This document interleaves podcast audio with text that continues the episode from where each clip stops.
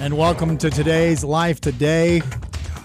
I have a feeling that this next hour is going to be one of the most provocative hours you've ever heard in Christian talk radio, and I'm hoping it sets you off your seat by the time we're done. Because I believe that we are in a time where we need reformation. And the way we're going to gain reformation is to have information that helps direct us towards that. And when I saw the book that we're going to talk about today, Frank Viola and George Barna's Pagan Christianity, I knew that I had to have these gentlemen on the show. And I am beside myself now, being beside myself, knowing that they have joined me. Frank Viola, thank you so much, sir, for taking time out of your busy, busy world. And then uh, George Barna, thank you as well, sir. I, I, you uh, uh are just a phenomenon in our helping us with information, statistics, and things that uh, just really help us to get an eye of what's going on. Thank you, George. Well, thanks for the opportunity to share some things with you. Well, gentlemen, uh, this book knocked my socks off. Um, it is a book that I can say influences me on a regular basis as I continue to look through it with the information that you you put into it. But I have to ask, Frank, I have to ask why, why pagan Christianity as a title? well, I guess the first reason uh, is that I'm just stark raving mad and out of my mind. uh, but other than that, the book is designed to cause people to stop and think and uh, ask the question, what on earth is this book about? Mm. And uh, hopefully to open it up and read it. But we are essentially saying that a lot of what we do in the church today, the Christian church, is not rooted in the New Testament. It actually comes from Greco Roman culture, which we refer to as pagan. Yeah, and we'll get into more details after we take this short break. Unfortunately, my first segment is usually very short, and we'll get into a lot of details in this next hour as we visit together. Frank Viola and George Barna are my guests. The book is called Pagan Christianity. It's put out by Barna Books, and We'll learn some more right after this short break. Stay with us, friends. Life today. It's going to be hot, it's going to be provocative, and you'll want to tell a friend to tune in. Welcome to today's Life Today again. I'm very excited to have with me Frank Viola and George Barna in an amazing book called Pagan Christianity, uh, a book that I fell in love with because, well, well, Frank and, and George, my big thing right now is, is understanding what Reformation needs to look like in this day and age and getting back to what real church is supposed to be all about. And I guess, Frank, that's the biggest reason why I fell in love with what you wrote in here.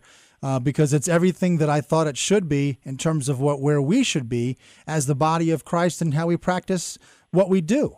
I appreciate the kind words. You know, uh, when you're getting hate mail from Quakers, you know that your book is making people angry. So it's nice to hear that uh, folks like yourself are really uh, receiving it well. Well, George, as as you looked at statistics, I know that we, you compile statistics for everything under the sun when it comes to specific issues in faith, and some of the numbers that I saw about real Christianity versus religiosity are are, are alarming to me.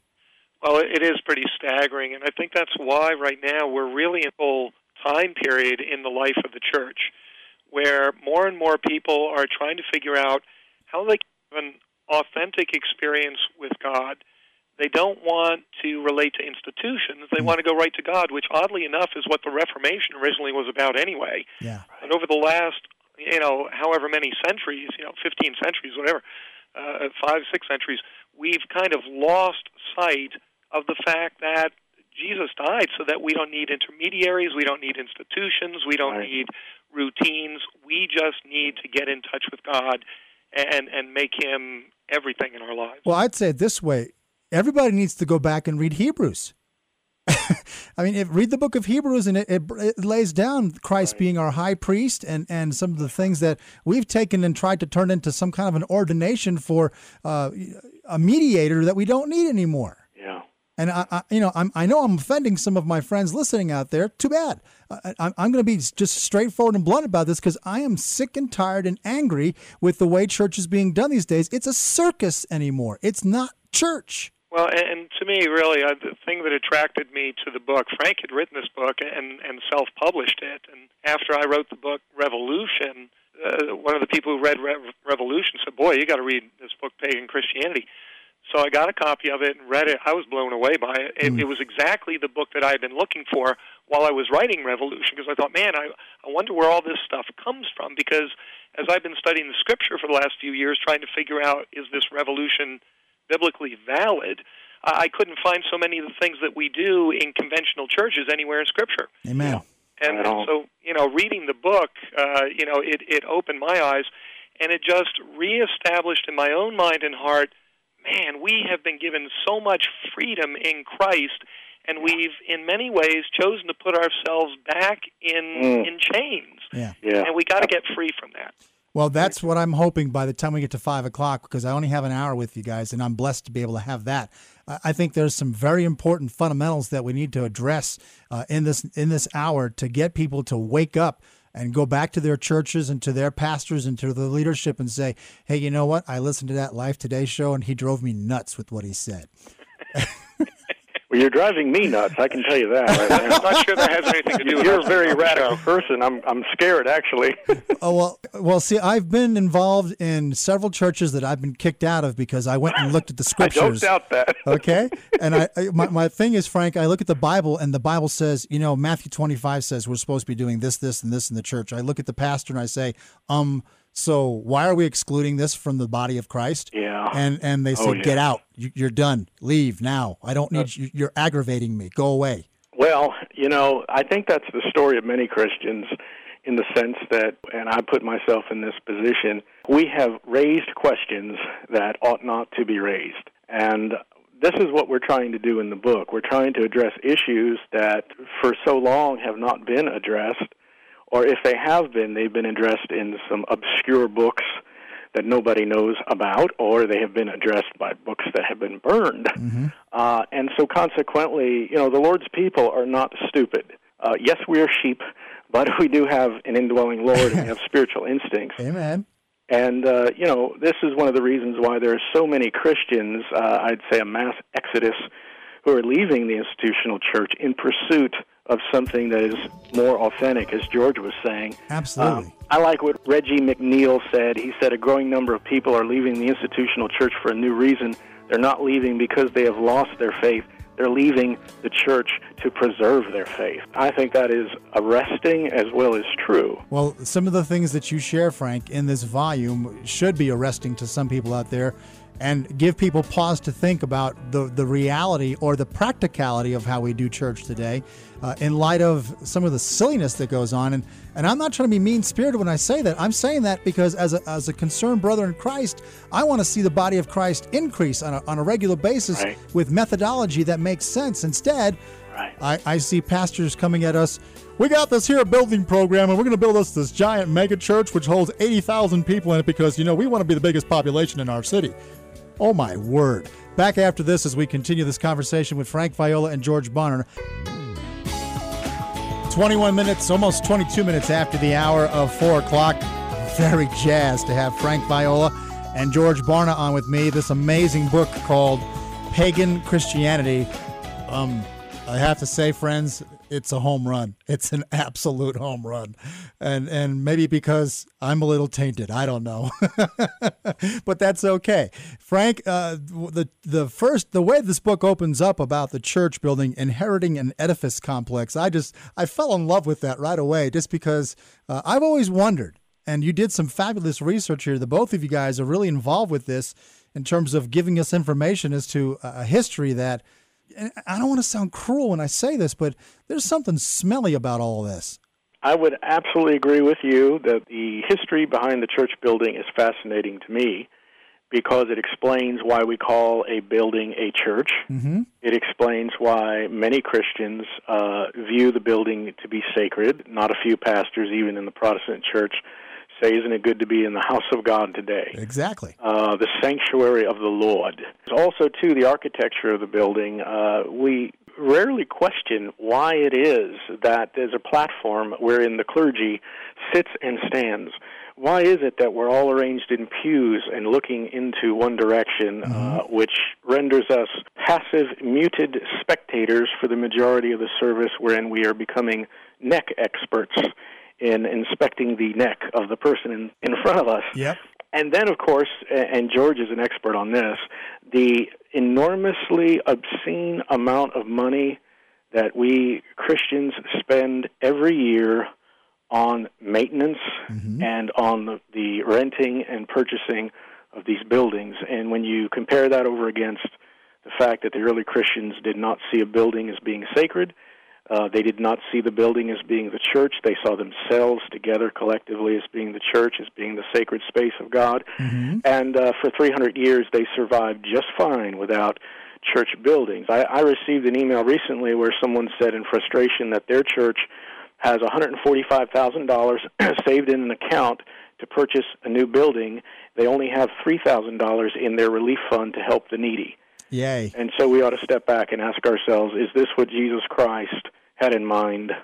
Absolutely. Now, George, I wasn't too far off the mark with my comment as we went to the break. You know, in terms of what I see people trying to, to accomplish in church of in terms of church building projects, right? Yeah, I mean, when we evaluate that every year, currently we're estimating that there's roughly in the neighborhood of three to five billion with a B three to five billion dollars worth of construction going on for churches at the moment. Hmm.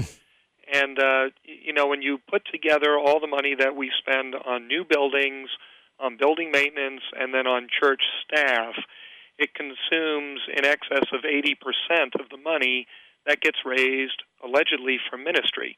Hmm. And you know, you got to ask yourself a very simple question: What did Jesus die for?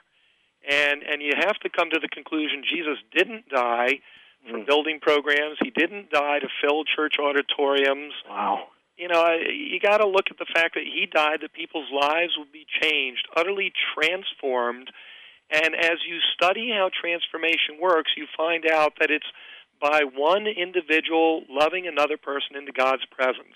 Amen. And and together being there in God's presence and being changed by God. So I think we've, uh, with good intention, nevertheless lost our way over the long period of time. And here's an irony for you. I do a thing every week called Church of the Week. We can so we can honor churches who are sharing the Word of God. I had a house church on one week for Church of the Week. I got the most hate mail I ever got in my life for You know, I mean, personal experience. We had been attending a uh, conventional church uh, here in our community for quite a while, and uh, through a series of circumstances, we wound up starting a house church.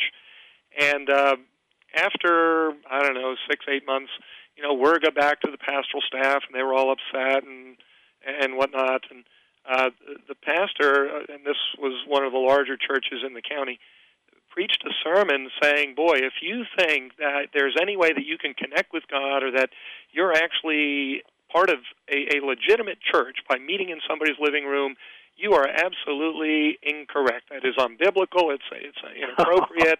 and the guy just went on, you know, for his normal 45 minutes, chastising wow. anybody who would dare to go back to the Acts model, mm-hmm. which was the church meeting in homes and and not worrying about anything but Jesus. But see, Frank, Frank, in the book, and I love the way you bring this up, the word ecclesia uh, anybody who has any inkling of Greek, and of course, I'm I'm not a Greek scholar by any means. I'm just a layman, but I know what that word means, and it has nothing to do with the building. It has to do with the body. Yet we see historically that uh, uh, even some of our church fathers tried to attach the building to it, as opposed to it was something. Absolutely. And I have often said that if we can make this one simple adjustment, that the Christian faith would be revolutionized in many ways, and that is if we can remove from our vocabulary calling a building, calling a denomination, calling a service, a religious service, a church. Yeah. Calling a building a church is like calling your wife a skyscraper it absolutely runs contrary to the mindset of Jesus Christ, the apostles, the New Testament, what it envisions for the church. And this is not semantics only, it's a mindset we have. Yeah, when you use the word church, this is what pops into people's heads. You know, a pastor, pews, a building, a steeple, mm-hmm. and one hour or two hours on Sunday morning, and that's church. And uh, this is very far removed from the New Testament concept and in the mind of God. Church is the community in which we live our Christian life. And God designed every Christian to be part of an authentic community of believers that shares their life together, that enthrones Jesus Christ as head, that expresses Him together in their lives Amen. and in their meetings, Amen. where He is the active, functioning head of that church. Yeah. This culture, this country's culture, is so attached to buildings as being church and not the body of Christ. I wanted to make that distinction right off the get-go, and we're going to get into some of the other things that you talk about because you get into some real doozies when you when you put this together. And and to me, it's like, oh, I, I want to hug this man. And, and uh, if I ever see you, Frank, that's the first thing I'm going to do, brother. I am drowning in butter right now, my friend. We'll take a quick break and we'll continue. In fact, uh, friends, we'll talk about the order of worship next for just a few seconds. And whoo, wait till we come back, folks. I'm telling you, this is a great book, and everybody should ought to have a copy of it. tell you how after we come back to the break. 34 minutes after the hour, 4 o'clock. Very excited to have Frank Viola with me and George Barna. Gentlemen, thank you once again for being with me on the show. Uh, just there's so many things to cover in so little time. but real quick, the order of worship. One of the things that I, I found very interesting is, uh, Frank, that you, you cover all the specifics of of the Protestant order of worship, and and you did a, a, some really nice research on that. Talk about that with, uh, to our listeners. Well, the, the Protestant order of worship essentially is the same in whichever denomination or Protestant expression you go to, with minor adjustments. It's the same liturgy. You begin with singing, worship, it's led by a worship team, etc., choir or a, a worship leader. Uh, you have the offertory, uh, and then you have maybe special singing, and then uh, the high point of the meeting is when the pastor preaches his sermon. Mm-hmm. And when we trace this in history, we see the development. And it's fascinating because it really began with the Catholic Mass, then moved on to the Protestant Reformation, uh, mostly under Calvin and Luther.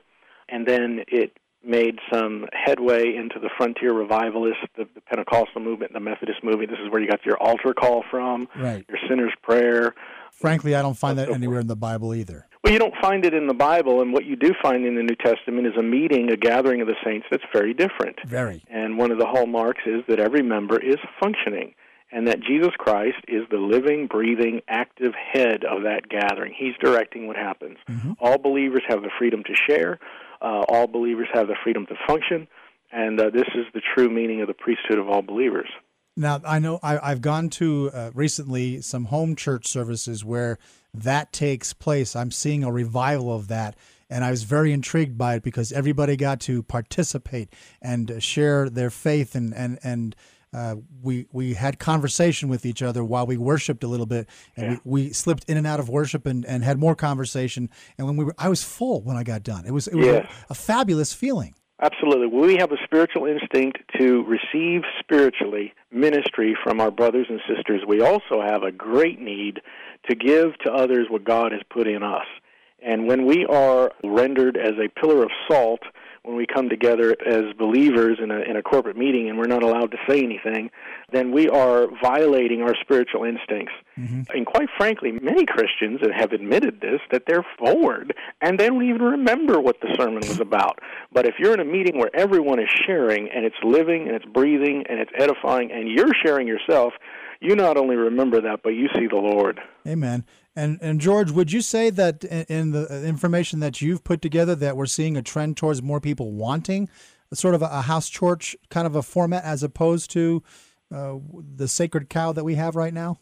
Yeah, not only are they wanting it, we're finding that enormous numbers of people are experimenting with it right now, which of course is one of the first steps toward there being a massive shift in terms of behavior should people find that form to be something that works for them. Hmm. The studies that we've been doing where we look at leadership, we look at community, we look at discipleship, uh, we, we look at the worship experience, and compare people in house churches to those who are in conventional churches, we're finding that there are much higher percentages of people in the house churches who are saying it, it really is fulfilling and satisfying as opposed to the people who are in conventional churches. Yeah.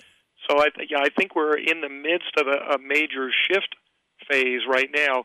And frankly, Ted, part of this comes back to something that we discovered as, as I was doing the research for Revolution, uh, which was as you look at the, the movements that leave a lasting effect on the planet, whether they're revolutions or movements, whatever you want to call them, one of the, the characteristics that they tend to have in common is inefficiency. Now, inefficiency means that there's not an overbearing tendency to try to control what everybody does. Mm. And then if you look at conventional churches, not in all cases, but generally speaking, what you find is there is a desire to have everything in its place, to have everything run smoothly, for everything to be very efficient. Mm. And the reality is, the way that the Holy Spirit appears to work is not always terribly efficient because the Holy Spirit's working in and through people. Right. And so it's imperfect vessels that the Spirit is working with. And I think one of the beauties of some of the alternative models to the church, some of the original models, such as house churches, uh, i- is that it gives people the opportunity to experience God how He wants them to experience Him, as opposed to what's been preordained or predefined by the leaders of an organization. Well, what we're going to do in the next segment, Frank, is we're going to give you your wish about pastors.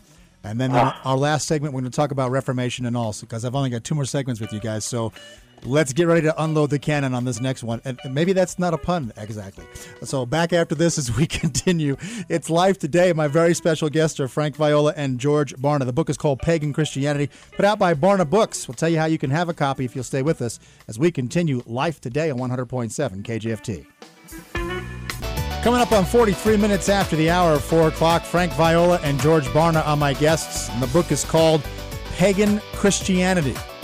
It's put out by Barna Books, and before we get done with the show today, we will uh, give you an opportunity to own a copy of this. I have some copies to give away later on, but I've only got two more segments with these gentlemen, and I want to focus in on two particular issues. Uh, Frank, first of all, the pastor. Now, I know this is going to sound like I'm, I'm beating up on pastors everywhere.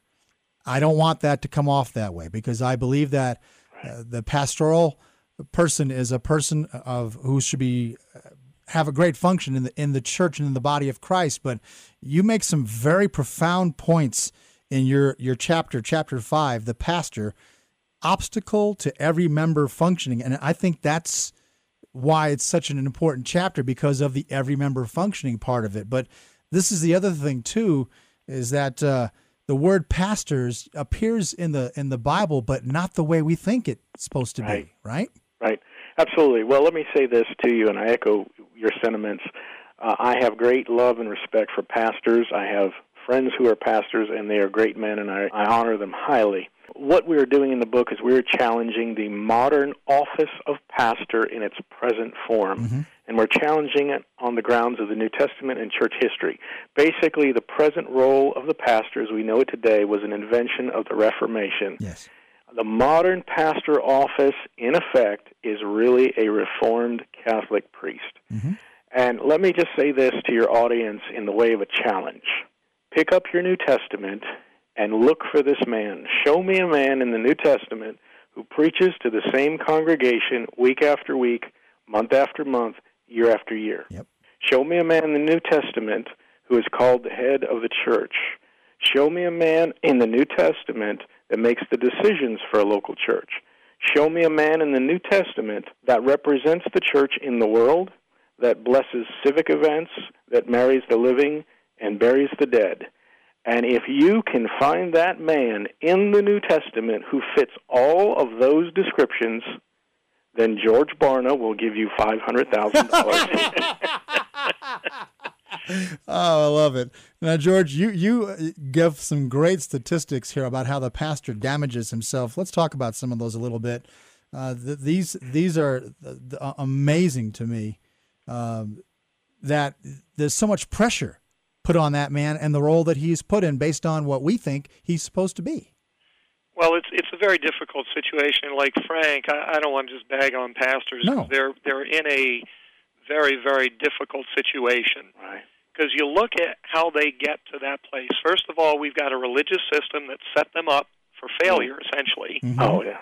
they go through a system of education where they're not really trained to do the 16 primary functions that the typical congregation expects them to excel at Right. They get into that situation and nobody can have all of the gifts and capabilities that you would need to satisfy that that range of expectations Exactly.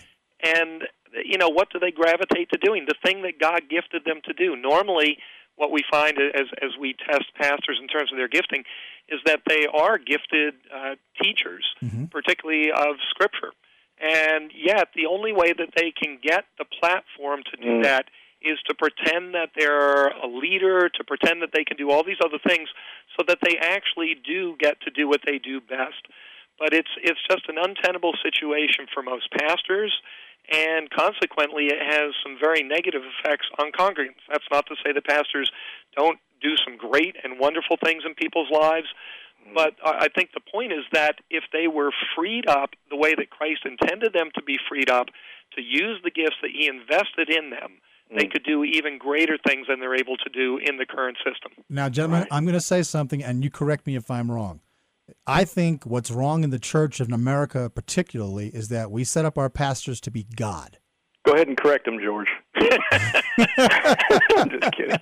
I'm still trying to come up with the five hundred thousand bucks you obligated me to here. Well, you don't have to worry because nobody's going to find that man in the Yeah, New well, Testament. exactly. true. There That's you true. go. But but am I am I off the mark? Because that's the impression that I get listening to some of my friends talk about their pastor. I mean, they they flat out almost want to drop to their knees and worship this fella. And, and it's nuts to me that we put anybody in that kind of position to begin with because that's not his job. Yeah, I, I mean, it, it's certainly not a biblical prescription for how it is that we're supposed to honor the true God. Mm. Uh, you, you know, when you look at what the church was called to be, it, it just doesn't bear much resemblance to what we've made it to be. And I think that's one of the key points of the book is that we have to go back and distinguish what is man-made and what is God ordained. And Right. there's such a big gap. It is. And if you look at scripture, I know that uh, Paul talks about several offices that need to be filled when it comes to helping the body of Christ. And uh, pastor's only one of several. Oh, absolutely. And so it's, it, it seems to make sense to me that if we're if we're going to use the correct model, that is the New Testament in terms of how we work the body of Christ, then we need to go back and re-examine why do we do the way we do right now, right. and and, and that's what makes it nuts to me that we we we're we're being screwy about this whole thing, and and and maybe that's why I'm so passionate about talking about it, and I get so excited and so aggravated at the same time. Well, and I, you know, from my experience in working with pastors and churches all over the world, when when I talk about these things, people get very rigid Mm-hmm. in, in terms of their body because this this is such a shocking thought that what we've committed ourselves to might not be what we ought to be committing ourselves to. It's really difficult to make radical change, but we got to understand we've been given a document by God Himself that tells us what the church is to be. Exactly. Well, what I've got is one more segment with you, and I want to talk about Reformation. What you guys think Reformation should look like, and how do we get there, okay? And I know that, George, you've got a book called Revolution, which kind of lays it out a little bit, but Frank, I want to hear your ideas as well, okay? So when we come back from this last final segment that we have together, we'll continue talking about Frank and George's book called Pagan Christianity, put out by Barna Books. And yeah, we'll tell you how you can get one. Stay with us, friends. We're going to continue live today right after this short break. Coming up on 53 minutes after 4 o'clock, our final segment with Frank and George. And, gentlemen, let me say one more time how grateful I've been for just the, the little time we've had together. I, I'd love to have you back later on, and we'll talk about why that's, uh, that should happen in a little bit. But, George, I want you to go first because you wrote Revolution, and I think kindred spirits are here in the fact that I hear God talking to me all the time about being the the the spokesperson, if you will, of getting Reformation started here in Southern Colorado. Not that I want to be, you know, Joan of Arc or anything, but or Martin Luther for that matter, but um, because I couldn't stand a diet of Williams, but that, that's a joke. Never mind. Um, George, George, tell me why do you believe that Reformation is necessary? Well, if you look at the spiritual character of the American people, it's true that when you compare us to other nations on earth, the research shows that we are one of the most, if not the most, religious societies on the planet. Mm-hmm. However, Jesus didn't die for religion. Amen. The whole idea here is that we are supposed to be in the process of being transformed through the intimacy that we have with Christ. Amen. Yeah. The reality is that in the United States, we are a nation of biblically illiterate people. We're a nation where within the church, less than one out of every 10 born again Christians has a biblical worldview. We're a nation of people where, when most people go to uh, worship services on any given weekend, they're going primarily for themselves, not to benefit God. Y You know, you, you you go on through all the statistics I could recite, and the reality is we've completely lost sight of what life is all about. Mm. We've been so distracted by all the things that Satan has thrown in our way that we have come to believe that life is about us. Yeah. What we can get, what we can do, how we feel, what Right. we want, how we can be satisfied.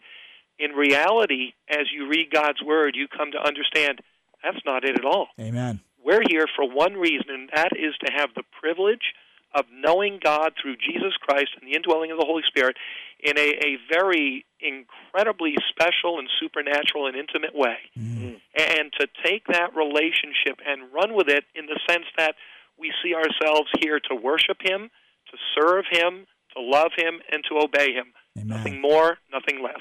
That's awesome. Well said, sir. Frank? I just want to uh, underline the fact that George has done some amazing research on the concept of revolution and how it pertains to what's happening today in the Christian landscape. And I would really exhort your listeners to get his book Revolution. It's actually the prequel to pagan Christianity, they go together. Uh, just a few observations. The first Reformation under Luther and Calvin and so forth made church life acceptable outside of Rome. But the present revolution is making church life outside of both Protestantism and Roman Catholicism acceptable. The first Reformation, I think, was uh, about the recovery of the Bible, but the present revolution is about the recovery of the bride of Christ and the body of Christ being set free from religious tradition. And finally, the first Reformation was about the priesthood of every believer, uh, wherein we don't need a clergy to absolve us from our sins. But the present revolution is about the priesthood of all believers, wherein every member of the body of Christ is a functioning member of Jesus Christ that comes together in a meeting and ministers as a priest Amen. without a clergy.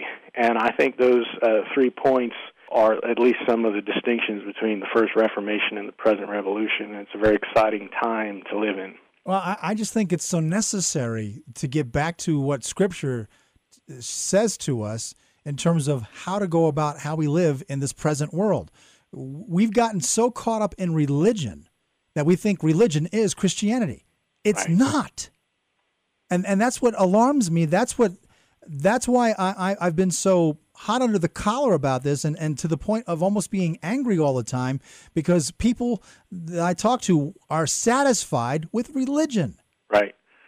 You know, Ted, uh, one scholar said it this way in the process of replacing the old religions, Christianity became a religion. Mm-hmm.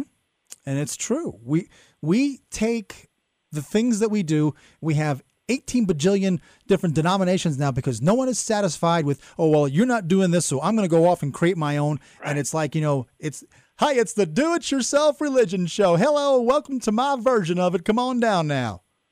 Come on, that's not what Christianity says we're supposed to be about. We're supposed to be the body of Christ and we're busy fighting with each other as if you know that's that's unity it's pathetic and i'm not saying it's all destroyed but because I, know there's core people out there who feel just like you and i and george and, and there's others out there who are saying no no no there's something coming that we've got to be involved with that is steeped from the holy spirit and, and speaking into the center of our hearts that says show us jesus please Amen. That's right.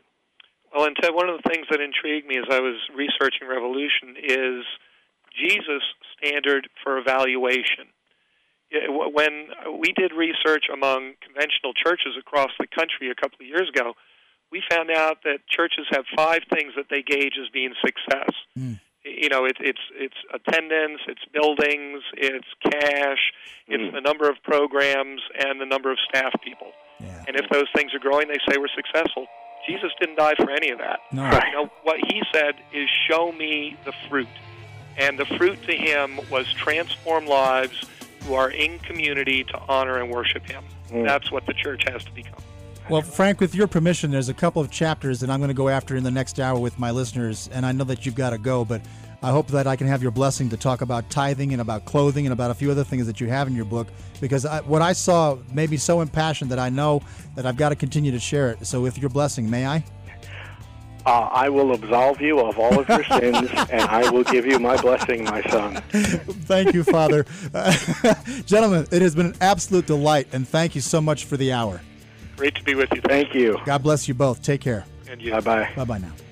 All right, guys. Next hour,